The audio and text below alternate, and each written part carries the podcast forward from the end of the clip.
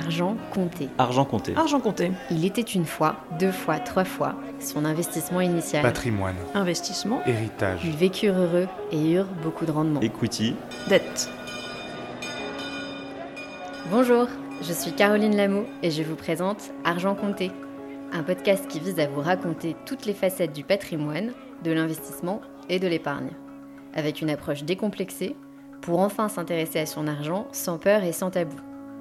L'investissement, ça vous paraît moyennement excitant? Je vous comprends. Pourtant, c'est quand on connaît sur le bout des doigts les bonnes pratiques et les bonnes idées qu'on commence à faire travailler son argent pour satisfaire ses objectifs de vie. Pourquoi je vous parle de ça? Parce que j'ai créé il y a 8 ans une plateforme d'investissement d'un nouveau genre, Anaxago. L'idée était de donner accès à l'investissement dans des opportunités uniques et performantes pour tout le monde. Huit ans plus tard, nous avons plus de 100 000 membres investisseurs et presque autant de conseils donnés et d'interrogations racontées. Le point commun La peur de se tromper, de perdre son argent ou encore de rater des occasions en or.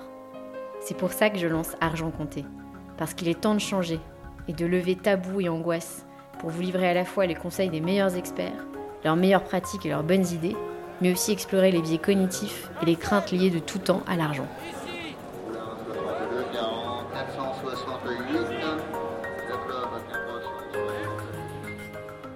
Aujourd'hui dans Argent Compté, il était une fois l'histoire d'un nouvel Eldorado, les crypto-monnaies.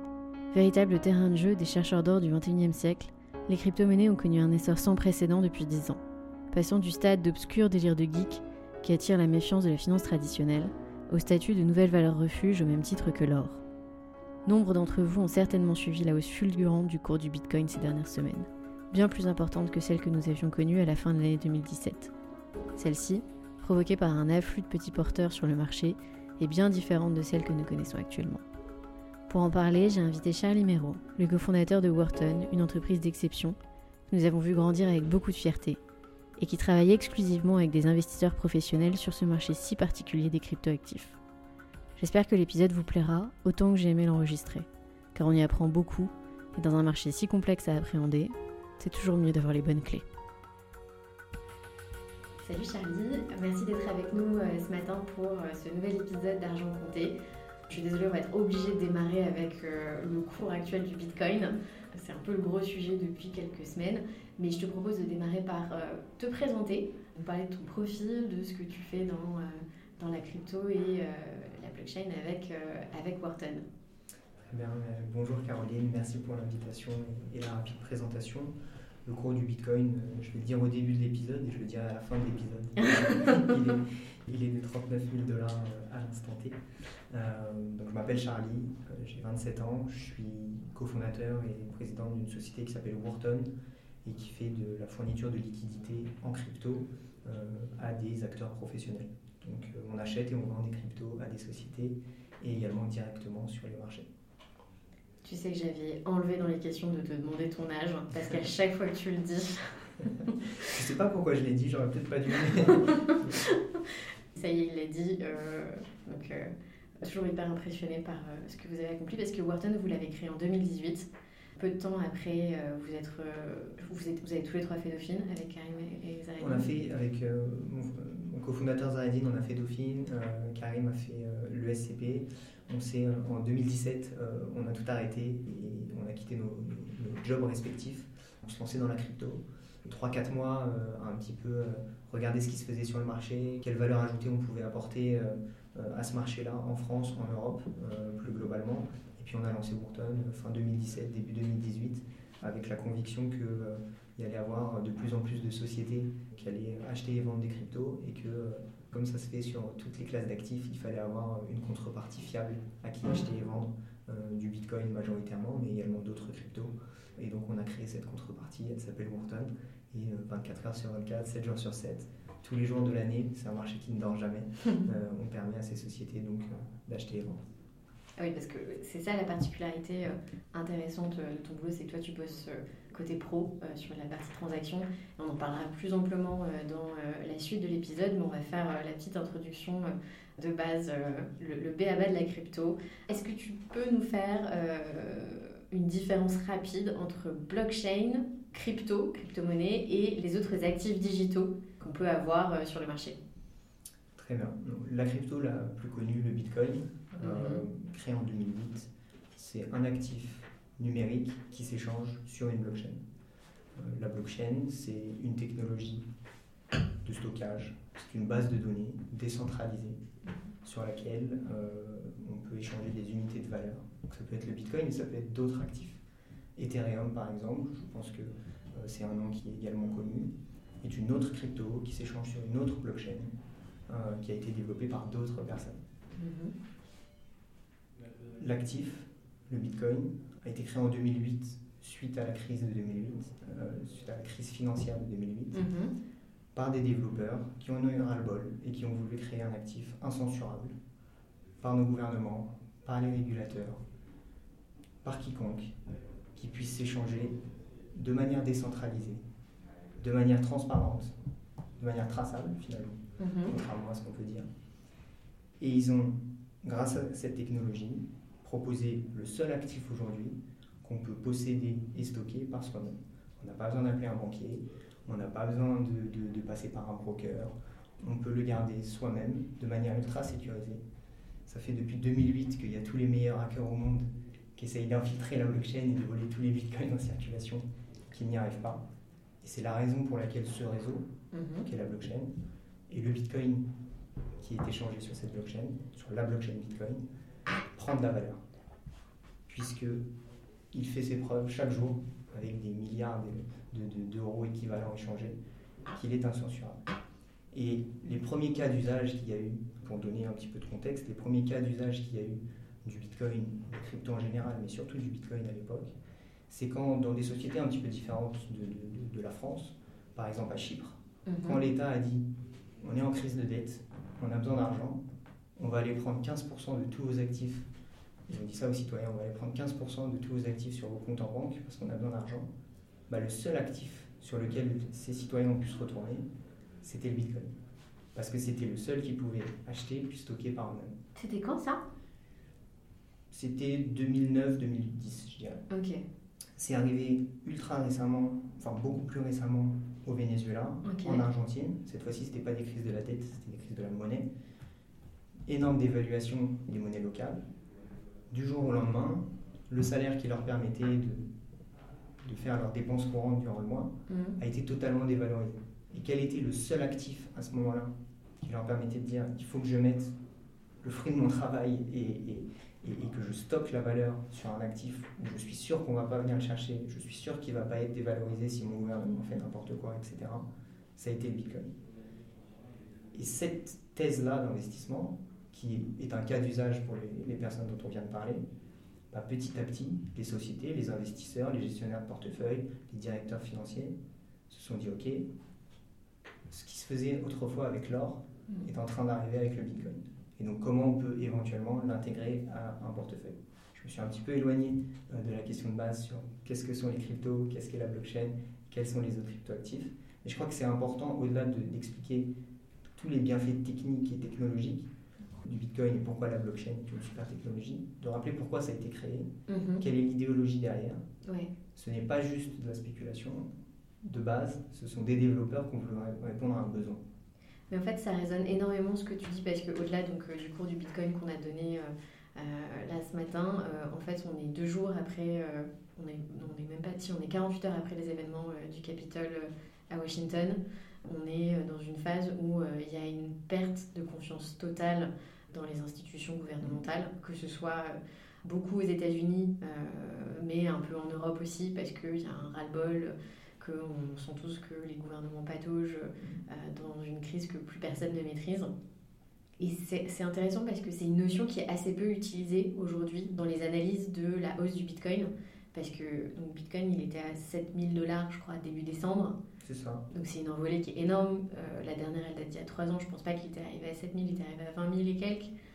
Enfin, pas à 30 000. Et, et, et je vois pas du tout cette analyse-là qui revient aux fondamentaux de. euh, Ce que tu dis est exact, surtout lorsqu'on est en France et en Europe, où le marché ne l'a peut-être pas adopté encore de la même manière. Ouais. Euh, la thèse d'investissement que je viens de décrire, elle se retrouve beaucoup aux États-Unis. Si on fait un, un peu une chronologie du, du cours du Bitcoin, euh, qu'on se met face à la courbe et qu'on explique chacune des, des hausses et des baisses, et qu'on va regarder les deux plus violentes, en 2017, ça explose parce qu'il y a les médias qui s'y intéressent, qui Mhm. veulent le rendre mainstream, qui en parlent tous les jours. je me souviens d'un moment en 2017 où on ne pouvait plus prendre un taxi ou, ou sans, sans- sans que le taxi nous parle de Bitcoin. Et donc là, on a eu un- à, à cette époque-là un énorme afflux de- de- de- d'argent provenant de retail. C'était massif en Asie et puis c'est arrivé ensuite, ils ont contaminé l'Europe, contaminé les États-Unis. Retail, c'est les investisseurs Les- privés. Exactement. Et c'était des petits porteurs, je pense qu'on parlait vraiment de, de- de tickets euh, de 1500 euros équivalent euh, Mhm. à l'époque, mais ils étaient beaucoup. Et quand, euh, quand ça a atteint, quand la bulle, pour le coup c'était vraiment une bulle, quand la bulle a explosé, ça a été euh, très intense, début 2018, où on est redescendu, on est passé de, de 19 000 dollars à 2900 dollars en, en quelques semaines. Euh, et donc, à ce moment-là, la, thèse n'avait pas été adoptée par les investisseurs institutionnels. Entre ce moment-là et aujourd'hui, il y a tout un écosystème qui a travaillé pour permettre à ces acteurs institutionnels, un, de comprendre, donc il y a eu énormément d'éducation, et deux, de pouvoir l'ajouter à leur bilan. Quand je dis ajouter à leur bilan, c'est avoir des contreparties à, à qui ils peuvent acheter, c'est avoir des solutions technologiques qui leur permettent de stocker le Bitcoin qu'ils ont acheté, Bitcoin ou Ether, peu importe, mais surtout Bitcoin, encore une fois, ça représente 80% de la capitalisation totale des crypto-monnaies. Et donc, 2020 a été marqué par ça. Et en 2020, il y a eu des faits marquants. Le CEO de Twitter qui a décidé d'investir publiquement dans le Bitcoin, plein de sociétés de ce type euh, aux États-Unis qui ont publiquement annoncé euh, ajouter à leur bilan le Bitcoin comme réserve de valeur, ce qu'ils faisaient autrefois avec l'or. Ils l'ont désormais fait avec le Bitcoin. C'est très américain aujourd'hui. Je ne connais pas encore de société française qui l'a annoncé. J'en connais qui l'ont fait, mais pas encore qui l'ont annoncé publiquement.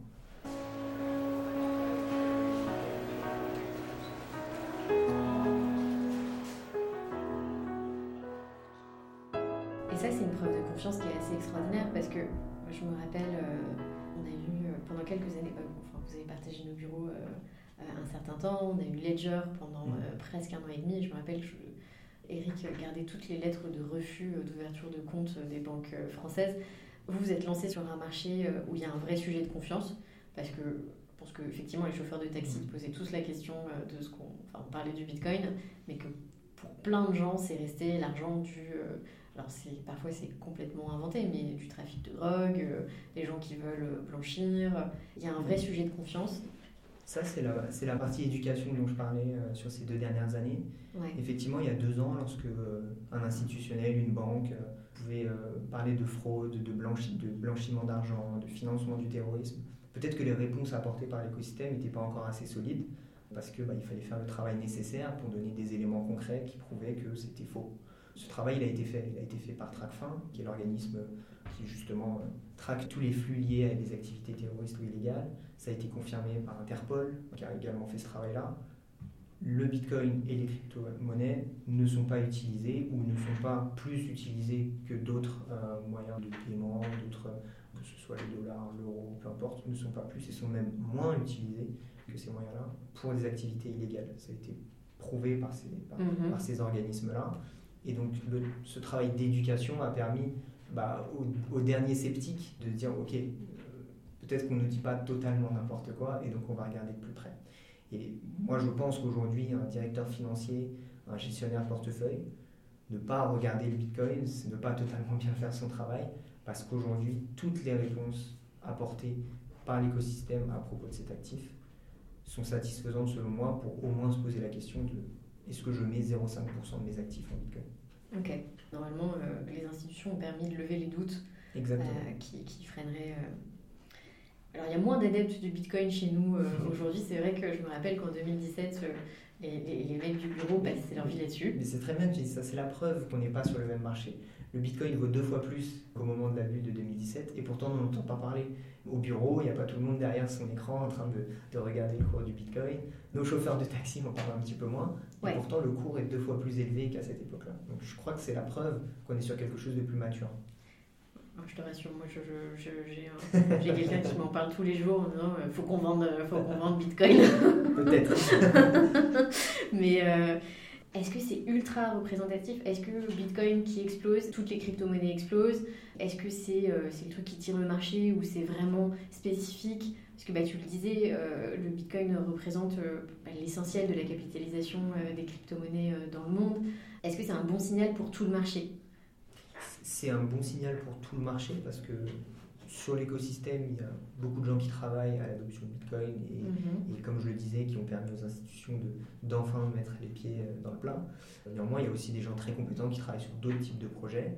On est encore sur des tout petits projets. Là, si on fait l'analogie avec euh, l'écosystème de la tech en général, on est vraiment sur du, sur les, les- les- du, seed, quoi, du venture capital, Mhm. sur, sur des, des petites capitalisations avec des projets qui sont très jeunes, qui existent depuis un an, deux ans, des communautés du coup derrière qui sont plus petites.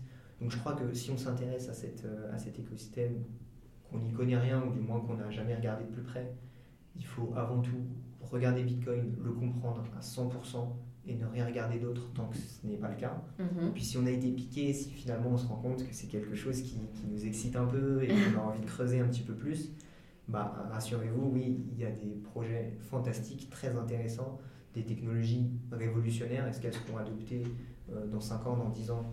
Peut-être, je ne sais pas. Mhm. Mais en tout cas, il y a- il y, a vraiment de quoi euh, challenger toutes les idées qu'on a Mhm. euh, euh, du monde de la finance, du monde de la supply chain.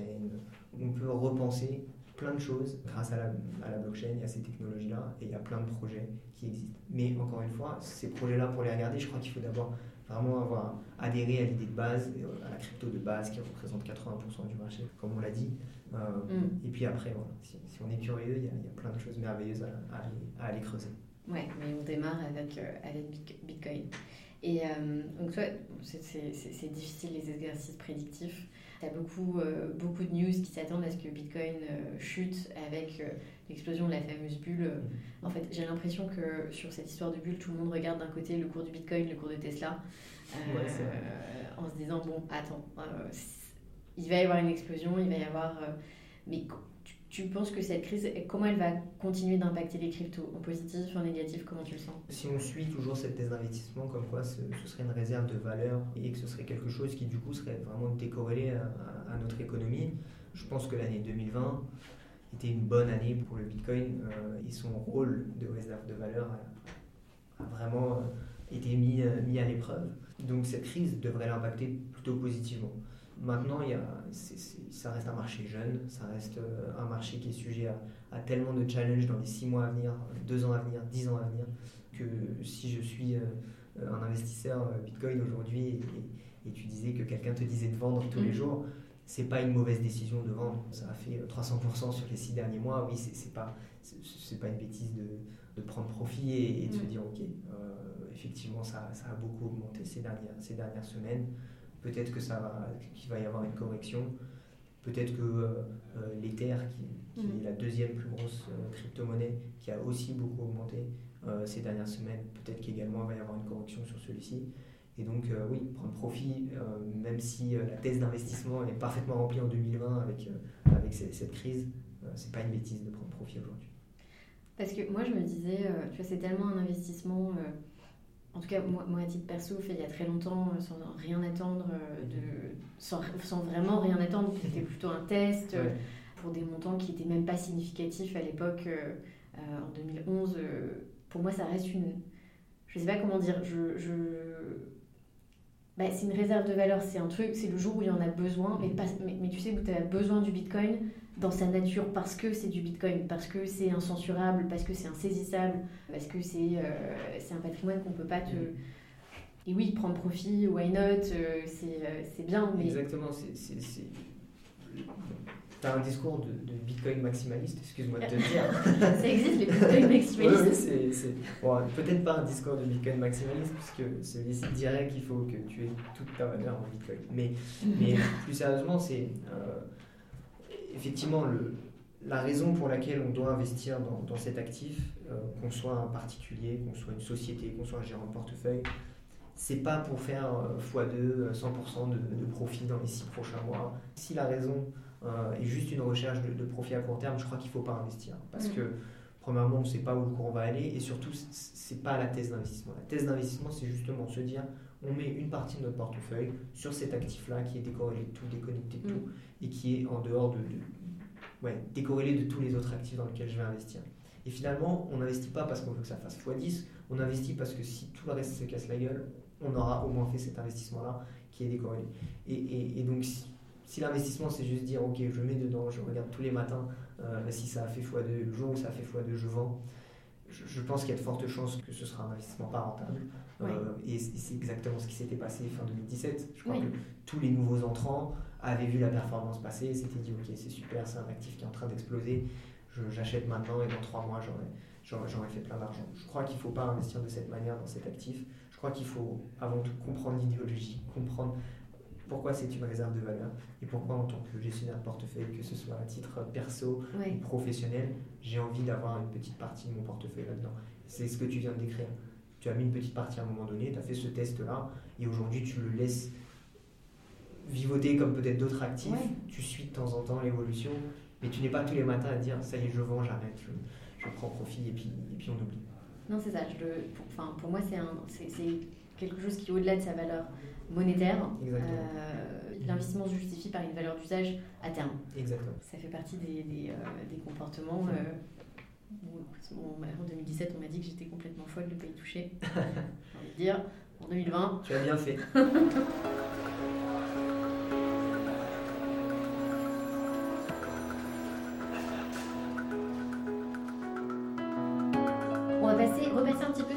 sur, euh, Wharton parce que c'est quand même hyper intéressant. Donc, euh, vous vous passionnez pour la crypto avec, euh, avec Zaredine. Vous décidez de vous lancer sur, bah, sur les clients pro. Comment on commence ça? Parce qu'il a fallu faire énormément de, j'allais dire, de, de, lobbying. Comment tu éduques le client pro sur ce genre de sujet? Quand on commence à réfléchir à ce qu'on veut faire en 2017, la première réponse qui nous vient à l'esprit avec Karim et, Zaredine, c'est on va faire un fonds et on va aller voir euh, plein d'investisseurs et on va leur dire confiez-nous votre argent, on va l'investir dans les cryptos et on sera un fonds crypto. En 2017, quand on veut faire ça, il y a deux raisons pour lesquelles c'est pas une bonne idée. La première, c'est que réglementairement, c'est littéralement impossible. Et la deuxième, c'est que ça va quand même un petit peu à l'encontre de l'idéologie de l'actif. Euh, on parle d'un actif incensurable dans lequel on veut détenir nous-mêmes, par nous-mêmes. Et, puis nous, on arrive avec un fonds, avec des stratégies, etc. On ne répond pas aux bons besoins. Le bon besoin à ce moment-là, pour les convaincus et les futurs convaincus. Ok, super, tu m'as trouvé l'actif de diversification parfait. Permets-moi de l'acheter, de le revendre si j'ai besoin de le revendre. Permets-moi de, l'ajouter dans, dans, mes, dans mes stratégies de portefeuille. Et donc, on, oublie l'idée de fond. On crée une association à cette époque-là. On se dit, ok, on va essayer de créer un framework réglementaire qui permettra à ces acteurs, justement, de sereinement pouvoir acheter et vendre des, des crypto-actifs. Ah oui, c'est vrai, j'avais oublié, vous étiez hyper actif euh, avec l'association des crypto-monnaies. Ouais. à l'époque, ça s'appelait euh, l'Association française pour la gestion des crypto-monnaies. C'était un nom qui n'était pas très. Vous avez toujours été bon en marketing. hein C'était pas forcément super sexy, mais, mais c'était finalement un parcours d'entrepreneur pas, pas, très typique, puisque il fallait, avant même de, de, créer sa société, réfléchir à ok, est-ce qu'il y a un cadre réglementaire qui va me permettre d'opérer? Est-ce que je ne vais pas être dans l'illégalité si demain je crée ma société? Donc on bosse là-dessus et, aujourd'hui c'est resté. C'est plus cette association-là, il y en a une autre qui s'appelle l'ADAN qui fait aussi un très bon travail et qui a rassemblé tous les, les, acteurs de, mm. de l'écosystème français. Et l'AMF a sorti un, des, des, enregistrements et des licences pour les acteurs crypto euh, mm-hmm. cette année. Euh, donc c'est tout ça, ça s'est fait, mais ça date euh, du coup de, de, 2017, quand, même avant encore, mais il y avait encore peut-être d'autres acteurs qui avaient essayé de faire ça, avec la chaîne Tech, je me souviens, plein d'initiatives, euh, d'associations pour structurer euh, l'écosystème. Puis il y a au bout d'un moment, on s'est dit, ok, il faut, il faut se lancer, et donc on a créé Wharton, qui fait, pour, si on rentre vraiment dans, dans, mm-hmm. point de vue technique de ce qu'on fait, on fait de la tenue de marché, qui est un métier qui est vieux comme la finance, qui consiste à toujours être disponible à l'achat et à la vente euh, sur un actif dédié. C'est le crypto de manière globale. Et donc, on est toujours disponible à l'achat et à la vente. Et c'est une activité qui peut se faire soit de manière, entre guillemets, automatique, directement sur les marchés. Donc, euh, euh, les plateformes les plus connues aujourd'hui sont Binance, Coinbase, Kraken. Donc là-dessus, bah, il y a des teneurs de marché qui constamment postent des ordres d'achat et de vente. Mhm. Si toi demain tu décides de vendre les bitcoins que tu as et que tu les vends sur Coinbase, il y a de fortes chances qu'en réalité l'acheteur ce soit moi ou un de mes concurrents euh, qui aura posté un ordre d'achat et de vente. Mais ça, ça suffisait pas. Il fallait également que les sociétés qui, elles, ne vont pas aller sur Coinbase, ne vont pas aller sur Kraken, puissent avoir des prix d'achat et de vente. Et donc, hors marché, qu'on appelle euh, sur le marché de gré à gré, over the counter en, anglais, viennent nous voir et nous disent voilà, bonjour Wharton, on est acheteur de 10 bitcoins, combien ça coûte? Ok. Et donc vous, voilà, vous, vous, bossez pour ces, ces grosses boîtes-là. Parce que, en fait, oui, ils ont besoin de cet intermédiaire. Alors, si on, on rentre vraiment, c'est exactement ça. Si on rentre vraiment dans, le, dans, la raison pour laquelle on le fait, on n'est pas un intermédiaire, on est vraiment une contrepartie. Oui, tenue de marché encore. Exactement, on est vraiment une contrepartie. Et donc, on va prendre le risque d'exécution pour ces gens-là. Parce que ces gens-là, ils ne vont pas aller sur Coinbase acheter 500 euh, 000 euros de, Bitcoin avec des carnets d'ordre, euh, des API tous plus compliqués que les autres, 15 euh, 000 plateformes qui existent dans le monde aujourd'hui. Par contre, elles vont aller voir un acteur qui sait prendre ce risque d'exécution et qui va leur montrer ce qu'on appelle un, risk price, qui va leur montrer un prix mhm. pour les, les, 10 bitcoins qu'ils veulent acheter. Bonjour Wharton, on veut acheter 10 bitcoins. Bonjour, ça coûte 32 000 euros. Ok, c'est fait. C'est plus simple qu'aller se connecter à la l'API de Kraken pour euh, lire un carnet d'ordre et acheter 10 bitcoins. Je pense que demain, euh, les, on, on, le voit moins en ce moment, mais en 2017, c'est vrai que tu, tu, voulais acheter, toi, en tant qu'investisseur privé, du Bitcoin. Bon, Coinbase est assez connu, Kraken commençait à l'être un petit peu. C'était assez sensible. De toute façon, tu faisais des petits volumes, donc ça présentait pas non plus une complexité de dingue. Et j'imagine que sur, sur des gros volumes, les plateformes, elles sont un petit peu moins adaptées. En fait, les, sur, les, sur les cryptoactifs, la liquidité est très très fragmentée. Si on prend l'action Tesla, tout à l'heure tu parlais de, Tesla, Tesla, il y a peut-être 4 euh, ou 5 places, euh, places de marché dans le monde qui le listent. Euh, c'est, ça cote du lundi au vendredi de 9h à 17h. Mm. Et, puis, et puis voilà. et donc pour aller acheter du Tesla, il y a 5 endroits dans le monde et c'est tout. Pour acheter du Bitcoin, c'est différent. Des places de marché, il y en a partout. il y en a des centaines aux US, des centaines en Europe, des centaines en Asie. Mm-hmm. Et, et, ça rend, ça rend l'accès à la liquidité un petit peu plus compliqué. D'accord. Donc vous avez plusieurs méthodes au-delà de ce métier de tenue de marché et rôle de contrepartie. J'ai vu que vous proposiez une sorte d'index. Est-ce que tu peux nous parler des différentes méthodes de trading chez, euh, chez Wharton? Comment est-ce que vous travaillez? Quels sont les, autres services que vous proposez à vos clients? Donc la tenue de marché, c'est facile à comprendre une fois que j'ai dit qu'on était tout le temps disponible à l'achat et à la vente. Mais derrière, pour que ça tourne, il faut des stratégies de trading qui justement vont se connecter à ces 1000 places de marché pour aller sourcer la liquidité là où elle est le moins chère et donc toujours montrer un prix qui est compétitif par rapport à ce qui se passe sur le marché. Le challenge, c'est que quand on fait de la tenue de marché, on absorbe tous les flux euh, de nos, des contreparties qui traitent avec nous, et ces flux sont en général euh, contre le marché. Si tout le monde achète, ben, moi je ne fais que vendre. Si tout le monde vend, moi je fais qu'acheter. Et donc le challenge, il est vraiment technique à ce moment-là, mmh. avoir des algos qui gèrent ce risque. Mmh. Demain, si tout le monde se met à vendre du Bitcoin à 40 000 dollars, Pourton va être massivement acheteur de ce Bitcoin. Et donc, il faut qu'on ait des algos qui gèrent parfaitement la gestion de ce risque, la gestion d'absorption de ce flux pour euh, bah, que ce soit rentable pour nous et qu'on puisse continuer constamment à montrer un prix compétitif euh, aux gens qui, traitent avec nous. Pour ce qui est de l'index, c'est quelque chose qui n'est pas live aujourd'hui. Mmh. Euh, ça, ça répond toujours à la même problématique de se dire aux US, ils ont adhéré à la thèse d'investissement en Europe, on est un petit peu plus lent. Mm. Et l'une des raisons, c'est la complexité de l'acquisition de cet actif, du stockage de cet actif, etc. Et donc, on réfléchit et on se dit comment on pourrait faire pour leur permettre de s'exposer à la valeur de cet actif, aux variations de cet actif et à tous les bienfaits de cet actif, sans forcément le détenir. Et donc là, on re-rentre un petit peu dans notre idée de base de 2017, euh, mais cette fois-ci avec un petit peu plus d'expérience, un petit peu plus de bagou, et on réfléchit, on se dit comment on va faire? La réponse est complexe. Euh, c'est quelque chose où on pourrait quasiment faire un deuxième podcast. ok, mais hyper intéressant. Donc la méthode, elle s'adresse essentiellement à des clients pro. Vous n'avez pas de clients retail Non, pas de clients retail. Euh, on peut avoir des, ce qu'on appelle des high net worth individuals, mais pas de clients retail. Par contre, on, capte du flux retail sur les places de marché. Comme je le disais, si demain tu vends ton Bitcoin sur, sur Coinbase, peut-être une chance sur cinq que ce soit face à nous. Ça me ferait plaisir que ce soit face à vous. Seulement si on est bon, tu le sauras pas.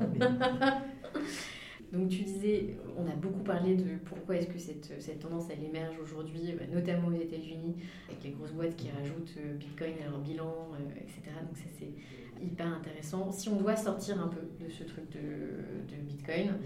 concrètement, comment on sait si une crypto est intéressante pour investir? Qu'est-ce qui constitue une bonne techno? Comment tu si on oublie un petit peu euh, Bitcoin, mais qu'on souviens d'une chose, c'est que ça a fonctionné parce que ça a prouvé que c'était robuste pendant plus de 10 ans.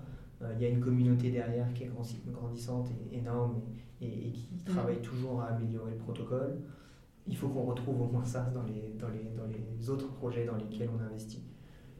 Créer une crypto, ça peut prendre 20 minutes. Euh, créer euh, un site internet qui explique n'importe quelle idée, ça peut en prendre 20 également. En une heure, on peut avoir créé un projet qui tourne sur, sur une blockchain et dire on est révolutionnaire, on va créer quelque chose de formidable. Mm-hmm cette facilité-là et cet accès par, par ailleurs à plein d'investisseurs dans le monde, parce que c'est euh, un écosystème qui, qui excite beaucoup d'investisseurs particuliers, euh, ça a créé une bulle en 2017, la bulle des ICO. des, milliards de, des milliards de dollars ont été levés sur des idées parfois très bonnes, mais sans exécution, sans vision de long terme, avec aucun commitment des, des, fondateurs de ces projets euh, qui avaient levé des millions sur les blockchains c'était euh, euh, pour le coup une vraie bulle. Ça a un petit peu changé maintenant, heureusement. il y a eu, je dirais, une énorme absence de nouveaux projets de ce type, du moins en 2018, en 2019. Et puis c'est revenu en 2020 avec la finance décentralisée, qui est un des cas d'usage de la blockchain. Si je devais essayer de l'expliquer simplement, une plateforme décentralisée, mhm. c'est une plateforme sur laquelle on peut acheter et vendre des cryptos sans aucun intermédiaire on utilise, on l'achète et on la vend directement sur une blockchain. D'accord. Je vais, si toi et moi utilisons cette plateforme décentralisée, si toi tu veux acheter euh, un Ether et que moi je veux le vendre, la technologie va nous mettre en relation euh, directement et il n'y aura aucun intermédiaire pour faire cette transaction-là. Donc là, on, challenge un peu toutes les idées qu'on connaît, toutes les, sur la chaîne de valeur du monde de la finance dans mm. laquelle il y a des intermédiaires un petit peu partout. on met un grand coup de balai et on se rend compte que finalement, grâce à cette technologie, bah, peut-être qu'on peut enlever pas mal de, de, coûts liés à cette intermédiation massive euh, mm. dans la finance. Et donc ces plateformes-là, il y en avait en 2018, elles étaient, elles étaient inutilisables parce que trop lentes, trop compliquées, très cher, parce que ça coûtait cher de faire tourner euh, ces plateformes-là à l'époque, etc. C'était le début d'Internet, quoi. littéralement. C'était euh, euh, c'était utiliser un modem pour, pour, jouer, pour, jouer, en ligne, quoi. C'était vraiment horrible. Mais... T'as pas vraiment connu les débuts d'Internet, toi Non, mais j'ai un grand frère qui me raconte qui me raconte. Euh, non, c'était vraiment, c'est l'effet que ça fait que je, revois les plateformes, l'interface de ces plateformes. Si je voulais acheter un bitcoin sur ces plateformes-là, c'était mais un parcours, un vrai parcours. C'était très difficile. donc complètement inatteignable pour le de blockchain. Complètement inatteignable. Aujourd'hui, ça l'est un peu plus et mhm. surtout la technologie a été améliorée. Ça coûte moins cher, c'est plus rapide, il y a beaucoup plus d'utilisateurs. Il y a une plateforme qui s'appelle Uniswap challenge en termes de volume les plateformes euh, classiques euh, mhm. centralisées. Et donc, on a aujourd'hui des cas d'usage. On continue sur Uniswap ou sur une blockchain, sur une technologie décentralisée. On arrive à faire se rencontrer des millions d'utilisateurs pour des millions de dollars de volume équivalent sans aucun intermédiaire. Et, ça, ça arrive en 2020. Ça a été un peu le, je ne vais pas dire la bulle, mais ça a été le, c'est quand même un petit peu l'énorme l'énorme attrait pour la finance décentralisée et tous les projets liés à la finance décentralisée. D'accord. Et c'est ces projets-là qu'il fallait regarder en 2020 et ils répondaient, ils répondaient bien aux différentes cases à cocher pour savoir si un projet est bon ou pas. Il y avait une communauté, il y avait un vrai besoin, il y avait un énorme intérêt de, de, de la part des utilisateurs euh, et ça a explosé en 2020.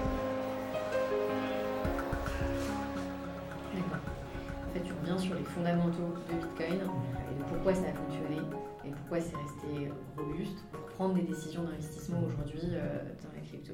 Ok, hyper intéressant. Si on passe un peu sur du, la partie concrète, alors c'est peut-être pas le moment d'acheter du Bitcoin maintenant, mais euh, concrètement, si je veux m'y mettre euh, demain, je démarre par quoi? Je me crée un compte Coinbase, je...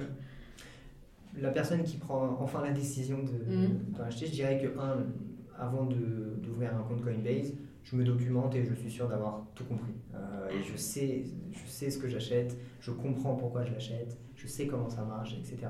Et il y a plein de manières de le faire aujourd'hui, beaucoup plus qu'il y a 2-3 ans, avec des sources fiables, des sources, aujourd'hui on fait un podcast en français, des sources écrites en français. C'est important, je pense, pour bien comprendre. C'est vrai. Ces livres-là, cette éducation-là, ça n'existait pas. Et donc c'est important de commencer par ça. Et ensuite, exactement, ouvrir un compte, on a dit Coinbase, on va pas faire de pub, on va, on va en nommer plein. Coinbase, Kraken, il y a même des plateformes en Europe, hein, mm-hmm. Bitpanda, Luno, ce sont des, plateformes européennes.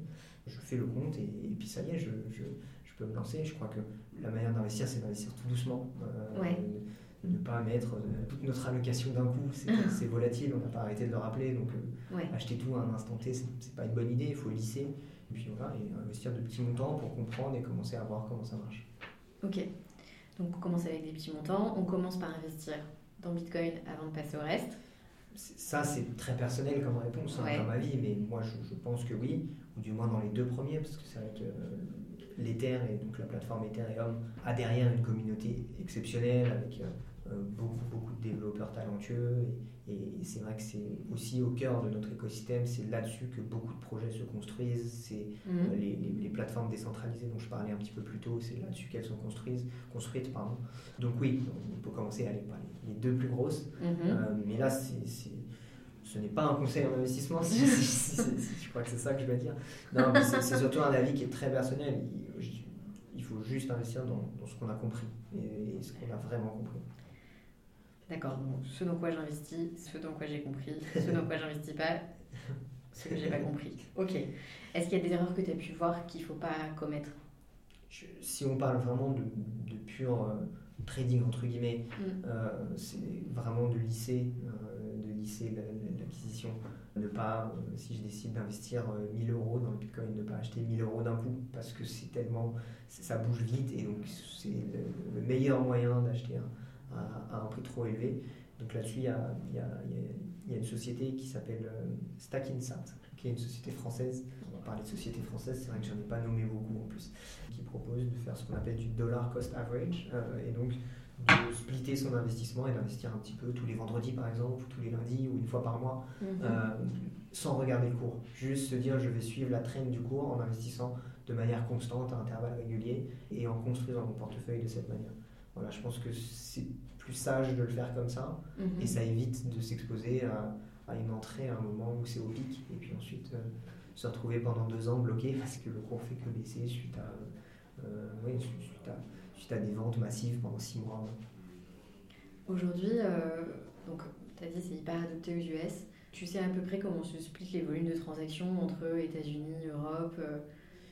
Oui, en euros, pur euros, euh, euros, vraiment des trades dénominés en, euros, mmh. il y a un milliard d'euros de volume par jour sur les plateformes. C'est pas beaucoup quand on sait que si on regarde le dollar, je vais parler que du marché spot parce que le marché futur, il y a des leviers, etc. Donc ça complique. Mhm. Donc que le marché euh, vraiment de l'actif en lui-même, mhm. euh, c'est 10-15 fois plus haut, voire même 20 fois plus haut. Il y a une raison très simple à ça, c'est que en 2019, il y a eu l'émergence des stablecoins, donc qui sont des, des crypto actifs qui sont égales à 1 dollar, donc qui sont stables. Ok. Et elles ont, ces, ces, crypto-actifs-là ont permis le développement de marchés dérivés, de marchés futurs, de marchés où se couvrir du coup. Mhm. Euh, elles ont également permis le développement du marché pré-emprunt. Donc euh, euh, le marché pré-emprunt, c'est emprunter des bitcoins collatéralisés mhm. par du dollar ou inversement. Bref, elles ont permis le développement d'un vrai écosystème de trading sur le marché de dollar. Et ah, c'était déjà le cas avant, il y avait déjà plus de volume en dollars qu'en euros. Mais à ce moment-là, le gap, euh, enfin, l'écart, c'est vraiment creusé grâce ou à cause, ça dépend où on est, au stablecoin, donc aux crypto-actifs stables. Euh, et pourquoi il n'y en a pas en euros La principale raison, c'est que les taux en euros sont négatifs. Et donc, pour créer un, crypto stable, il faut laisser dormir euh, à la banque bah, des dollars ou des euros. L'une des cryptos stables les plus connus s'appelle USDC, c'est égal à 1 dollar. Et pour chaque USDC créé, il y a 1 dollar stocké dans une banque. Si on fait ça avec les euros, avec des taux négatifs, avec des euros, des taux négatifs, bah ça commence à coûter un petit peu cher. Et donc c'est la raison. C'est l'une des raisons. C'est pas la principale raison, mais c'est l'une des raisons. J'aime bien penser que les raisons qui font perdre de l'argent sont souvent les bonnes. Euh, c'est l'une des raisons pour laquelle il n'y a pas de stablecoin euro qui peut se développer, vraiment se développer aujourd'hui. Ok, hyper intéressant. Parce qu'en fait, là, ce que tu décris, c'est euh, tout ce build-up, en fait, toute, cette, cette, création euh, d'un écosystème de trading.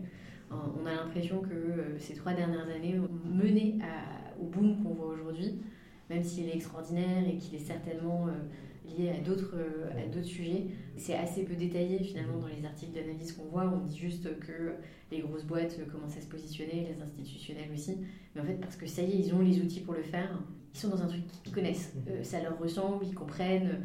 Euh, il y a un marché futur, il y a un marché dérivé. Ils sont dans leur code avec un sous-jacent différent. Il y, a une anecdote un peu marrante et qui résume exactement ce que tu viens de dire. C'est, je ne sais plus en quelle année, mais il y a longtemps, sur un forum, il y a quelqu'un, un utilisateur d'un forum qui avait des bitcoins et qui a écrit euh, dans, un de ses commentaires Gardez vos cryptos, ne vendez pas le bitcoin. Et il voulait, il a écrit HODL, H-O-D-L. Il voulait écrire hold, mais il a écrit HODL et donc parce qu'il a fait une faute de frappe. Et cette faute de frappe, ce hodl, est devenu vraiment une blague. Euh, ça a été repris par tout le monde. À chaque fois qu'il y a des chutes du cours du Bitcoin, tout le monde reprend un petit peu cette faute de frappe qui avait été faite à l'époque sur Twitter, sur, sur Telegram, sur tous les réseaux sociaux. Hodl, hodl, hodl. Mm. Et en 2018-2019, quand les cryptos ont été désertés par tout le monde, par tous les acteurs institutionnels, mm-hmm. par tous les investisseurs, par tout le monde. Ils ont changé HODL par.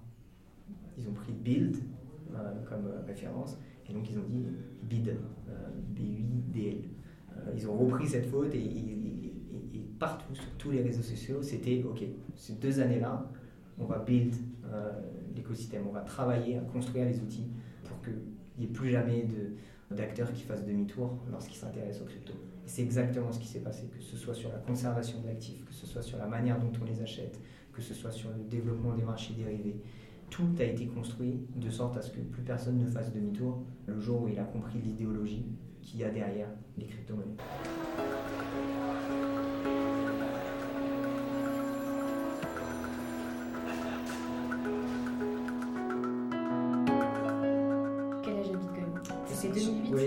j'ai pas arrêté de dire 2008, c'est bien 2008 aussi. C'est 2008, donc euh, Bitcoin a 12 ans. Ouais. Et en fait, euh, bah, c'est l'âge de la maturité chez Bitcoin, c'est ça. C'est un peu ça. Non, mais c'est.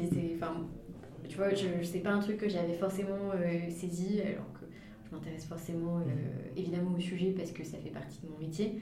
Mais c'est ça, j'ai l'impression d'être face, tu vois, contrairement au moment où il y a eu des ICO, où tout le monde a dit que par exemple ça allait remplacer le crowdfunding, que ça allait remplacer le venture capital mm-hmm. partout dans le monde où je sentais que c'était quand même un petit peu euh, pas. Euh, ouais. non, mais moi, ça me paraissait aberrant de, de, supprimer le tiers de confiance dans ce type dans, dans, ce type d'investissement.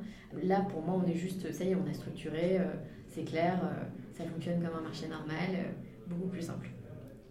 On va passer à ton profil investisseur, plus toi, à titre perso, parce que c'est toujours hyper intéressant de voir ce que tu fais, ce que tu fais pas, comment tu te positionnes. Déjà, toi, est-ce que à titre perso, tu es investisseur dans la crypto? C'est comme ça que je me suis intéressé, euh, que je me suis intéressé. Et plus qu'aujourd'hui, c'est surtout, ça a été mon premier investissement en tant que, personne. C'est-à-dire que j'étais étudiant. C'est la première fois que j'ai regardé un actif et que je me suis dit, ah tiens, si je mettais 10 euros là-dedans, si je mettais 100 euros là-dedans. C'est le premier actif que j'ai vu comme un investissement.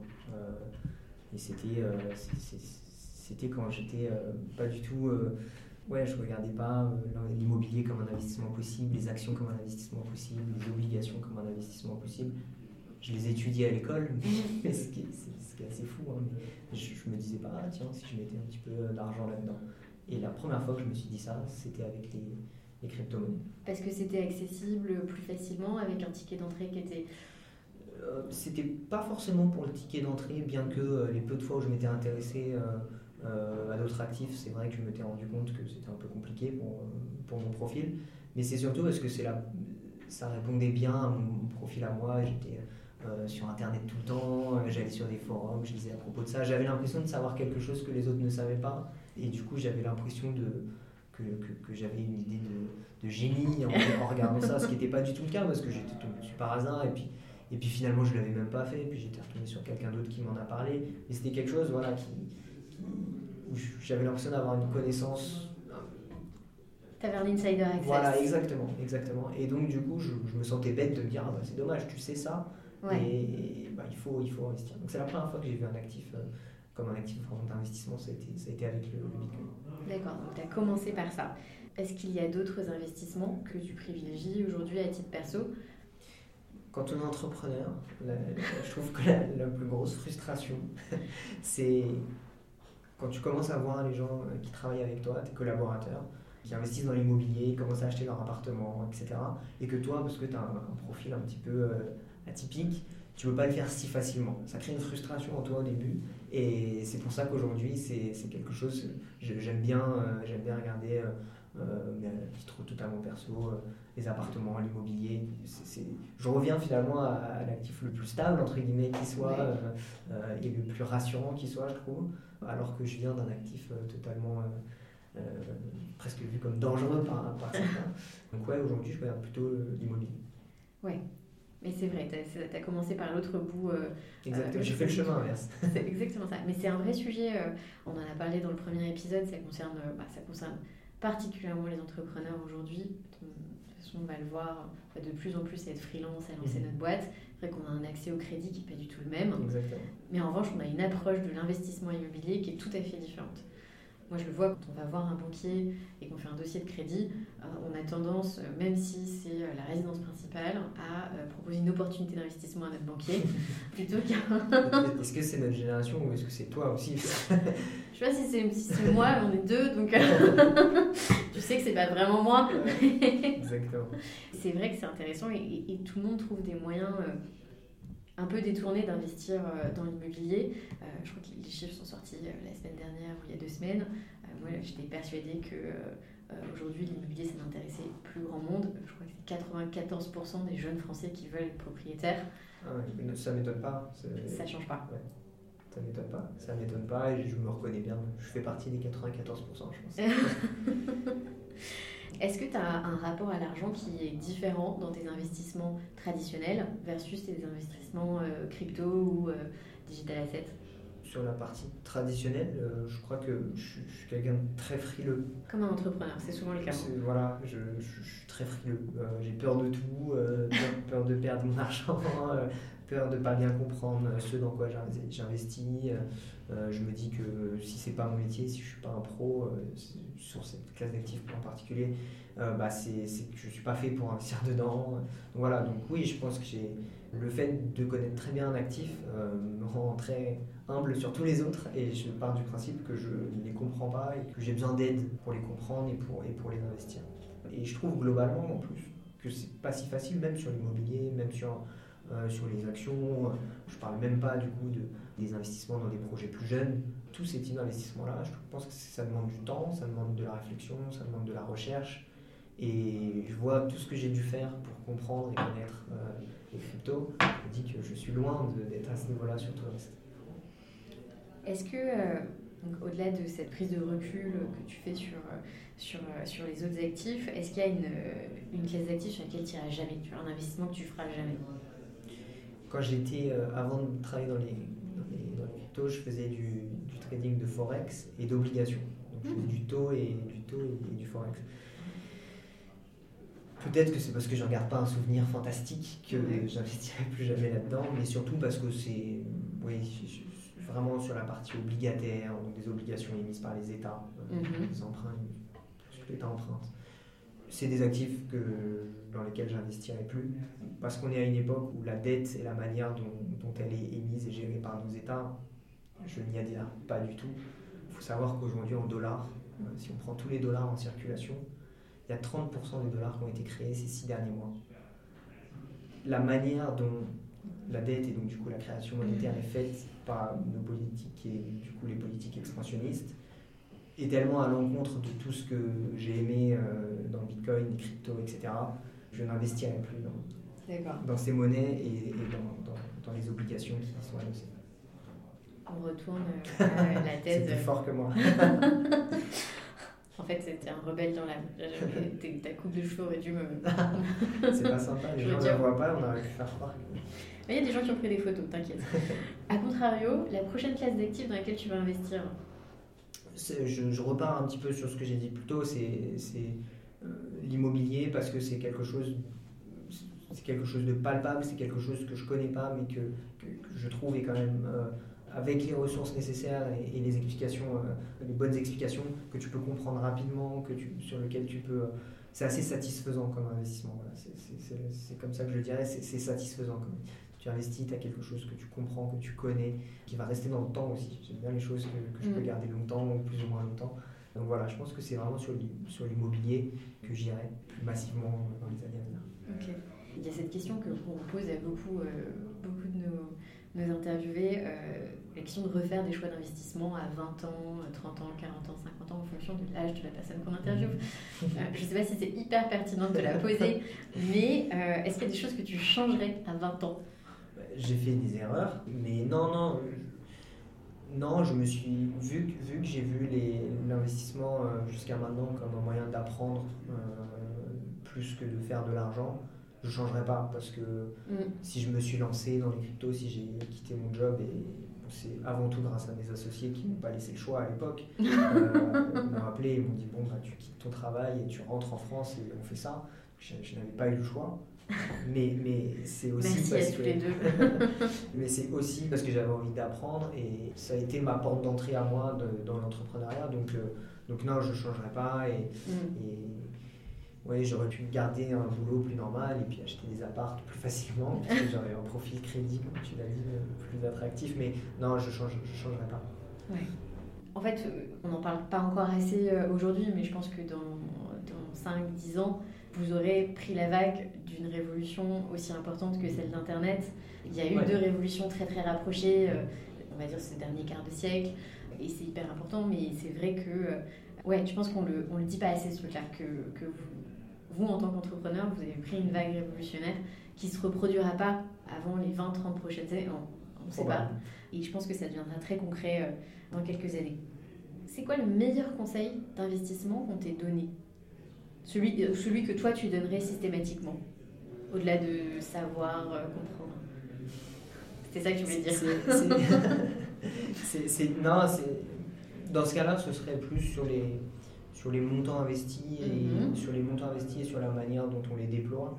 Je trouve qu'il n'y a rien de plus frustrant d'être profondément énervé contre soi-même après une perte en capital et donc être certain que si on perd tout, on ne sera pas dévasté. Et pour ça, je suis désolé, je vais le répéter, mais si demain euh, tous mes investissements vont à zéro, si j'étais convaincu au moment où je les ai faits, je m'en voudrais moins. Parce que je me dirais, bah voilà, j'étais convaincu, je me suis trompé, mais c'est pas grave. Enfin, c'est embêtant évidemment, mais, mais, je ne veux pas me dire, ah, tu le savais, tu l'as fait quand même, tu as juste voulu. Euh, tu as été un peu greedy, tu as voulu faire de l'argent facile, rapidement, mm. parce qu'on t'a dit que ça, que ça allait marcher, mais tu comprenais rien et tu l'as fait. Et, finalement, tu es un imbécile parce que voilà, tu as, eu ce que tu méritais.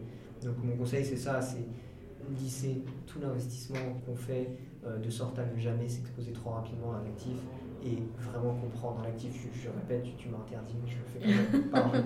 On n'interdit rien sur ce podcast. Mais pour, mais pour être sûr qu'à la fin, on n'a pas envie de se, taper la tête contre un mur parce qu'on a fait quelque chose qu'on ne comprenait pas et, sur, dans lequel on n'avait aucune conviction. Ok.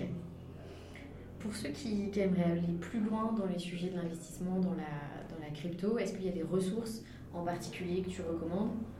Je pense que oui, il y a, deux, deux, choses à faire, que ce soit en anglais ou en français. C'est s'éduquer avec ceux qui ont détaillé la technologie, mais également l'idéologie derrière. Mhm. Donc pour ça, il y a Andreas Antonopoulos qui a écrit un livre qui ne vieillit pas. Il, en a réécrit par la suite. Il a écrit Mastering Bitcoin un autre livre dont le titre m'échappe, mais mm. il n'en a pas écrit 12 000. Donc, euh, tous les ouvrages de Andreas Antonopoulos qui sont en anglais, euh, je ne crois pas qu'il y ait de version traduite, mais en France, on a Yorick de Mombine et Gonzague Grandval mm. qui euh, ont écrit en, partenariat, je crois, avec l'Institut Sapiens, un ouvrage qui ressemble, enfin, du moins qui a été construit avec les mêmes idées que Andreas Antonopoulos. Et donc, je pense que lire ça, c'est au-delà d'une logique d'investissement, c'est juste se cultiver sur le sujet et tout comprendre à travers ces forages. Merci Charlie, je crois qu'on a sacrément fait le, le tour et euh, le cours du Bitcoin à maintenant, une heure après le... On a commencé à, ensemble à 39 000 dollars et il est tout de suite maintenant à 39 400. Euh, mais il sera peut-être dans une heure à 38 500, donc euh, pas de conclusion. Pas de conclusion éthique. Voilà. merci beaucoup, à très bientôt. Merci beaucoup et merci pour l'invitation.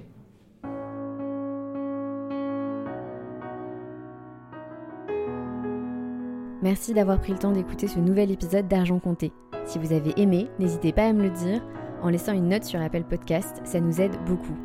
Je suis également joignable à l'adresse email caroline.argentcompté.com si vous avez des questions ou des idées, ou bien entendu via anaxago.com si vous avez besoin de conseils. A très bientôt pour un nouvel épisode.